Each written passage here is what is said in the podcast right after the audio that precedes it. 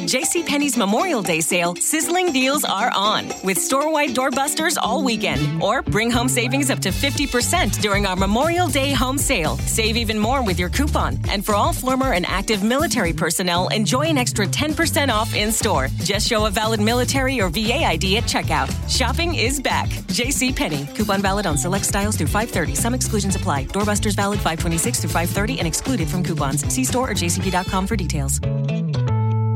Il Mosè di Michelangelo, quello famoso, quello del perché non parli?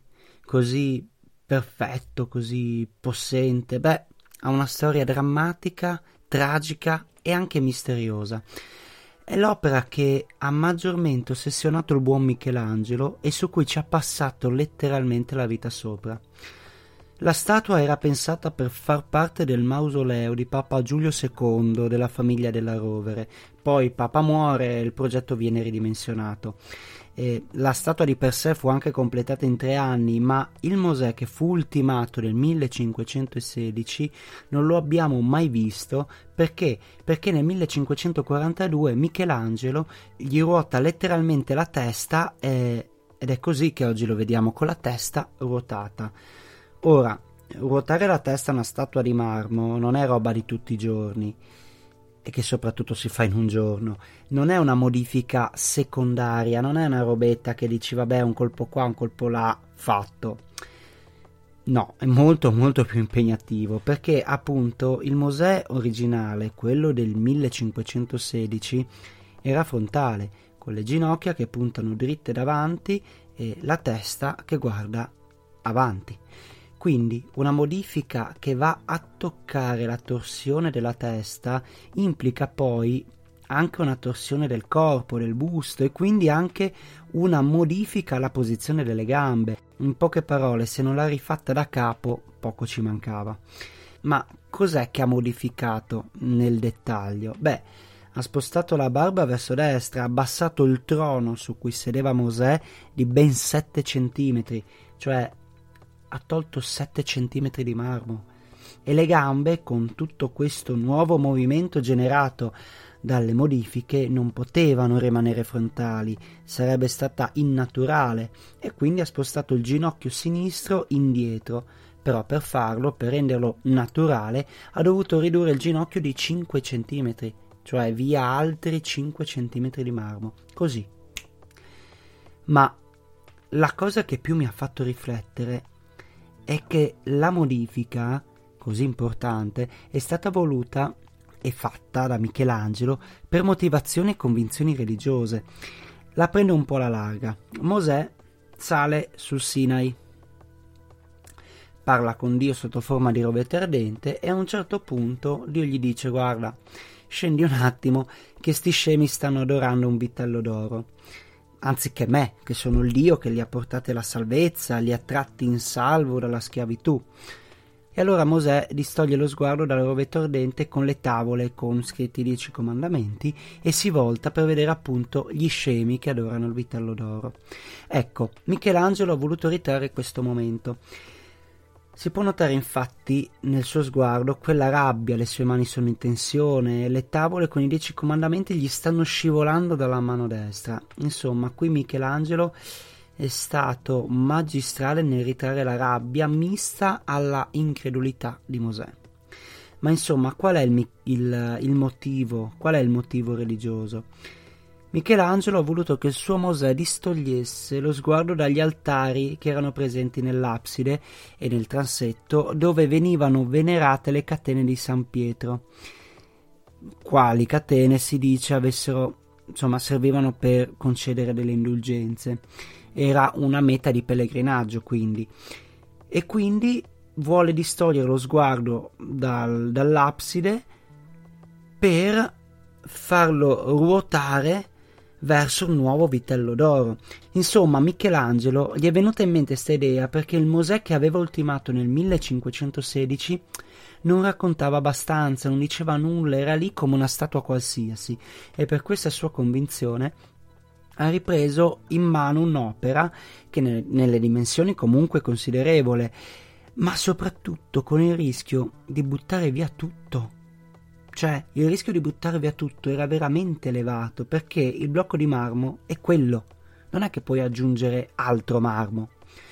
Michelangelo ha rischiato e ha fatto un gran capolavoro, ma non solo per la facciata frontale, diciamo, con cui si presenta al Mosè, ma l'ho lavorato anche nei posti più nascosti, ha risistemato il polpaccio, la muscolatura del polpaccio, secondo la nuova tensione dato dal movimento che appunto di cui vi ho parlato prima. Il Mosè che vediamo oggi, ci potrei scommettere, non sarebbe stato altrettanto bello senza questo travaglio artistico e di pensiero. A volte le cose più belle che facciamo richiedono del tormento, del ripensamento, a volte sono come un tarlo in testa e finché non vengono come vogliamo noi, non ci mettiamo il cuore in pace. D'altronde le cose che contano non arrivano senza sforzi. Ma vi prendo ancora un minuto perché all'inizio ho detto che l'opera, oltre che essere oltre che ad avere una storia drammatica e tragica, ce l'ha anche misteriosa. Misteriosa perché non tanto per il ritratto in sé, quello è Mosè, punto, non ci si scappa, l'ha fatto Michelangelo, punto. Il problema è la sua collocazione storica nel senso che, secondo le varie interpretazioni che si sono susseguite fino ad oggi, pare che il Mosè che vediamo oggi sia arrabbiato, sia teso, sia in qualche modo sconvolto. Vero, ma ci sono alcune interpretazioni che lo danno invece serio, pensoso, ma non arrabbiato. Perché? Perché leggendo bene i, i versi dell'Antico Testamento e il momento in cui Mosè sale al Sinai, beh, ci sono delle interpretazioni che forse non lo danno arrabbiato. Perché? Perché noi diamo per scontato che tutta quella tensione sia appunto data dalla rabbia, come ho detto anche prima, eh, mi sto contraddicendo, ok? E lo metto in pubblica piazza, non me ne frega nulla, mi sto contraddicendo perché va bene così, va bene questo al confronto e lo studio di quello che si fa e ho trovato appunto questa argomentazione, questo, questo studio, questa spiegazione che è alternativa. E cosa dice? Che il Mosè che vediamo ritratto in quel momento lì non sta scendendo, non sta distogliendo lo sguardo dal rovetto ardente per guardare i Mona che stanno adorando il vitello d'oro, ma sta partendo per salire sul Sinai la seconda volta. Perché la prima volta Mosè sale sul Sinai accompagnato da altri saggi. Scrive le tavole, scende, vede il vitello d'oro, si incazza, le spacca. Allora Dio gli dice torna su perché mi sei caro, ho bisogno che tu scriva queste tavole e infatti ciò che rende plausibile questa visione è il fatto che le tavole non sono incise. Le tavole nel Mosè non sono incise, se ci pensate bene, se lo vedete bene, vi linkerò comunque l'immagine, ehm, non sono incise, sono bianche. Devono ancora essere scritte e quindi le tiene così in maniera distratta, non gli stanno scivolando, sono lì, sotto l'ascella come una baguette e quello sguardo è pensieroso perché sa che dovrà tornare al, cos- al cospetto di Dio, dovrà tornarci per i, cioè dovrà stare al cospetto di Dio per i prossimi 30-40 giorni, quindi non mangerà, dovrà stare a digiuno davanti a Dio, il che è preoccupante, insomma, è, dà da pensare, insomma, eh, non è semplice. E poi altro indizio di questa mh, mm, interpretazione alternativa è il suo vestito è un vestito leggero di uno che sta per salire in montagna ma coperte le gambe, ha una sorta di pelle sulle gambe che appunto servono per coprirsi durante la notte. Quindi insomma c'è anche questa visione alternativa che secondo me è plausibile e volevo proprio darvela nonostante quello che ho detto prima perché secondo me è un modo onesto di fare le cose. Quindi niente, però la cosa che comunque sta al cuore è questa modifica. Che poi ci sia stata l'interpretazione anche di uno come Sigmund Freud, che eh, l'ha visto, ci è rimasto veramente di sasso, a bocca aperta, dice. L'unica opera d'arte è scritto nei suoi diari, Sigmund Freud, che l'ha lasciato a bocca aperta. E l'ha studiato da un punto di vista veramente psicanalitico. Dice che la sua è una rabbia controllata, repressa, ma è stata gestita. Quel toccarsi la barba tipico dei saggi indica che la sua ira si è placata, per farvi un esempio.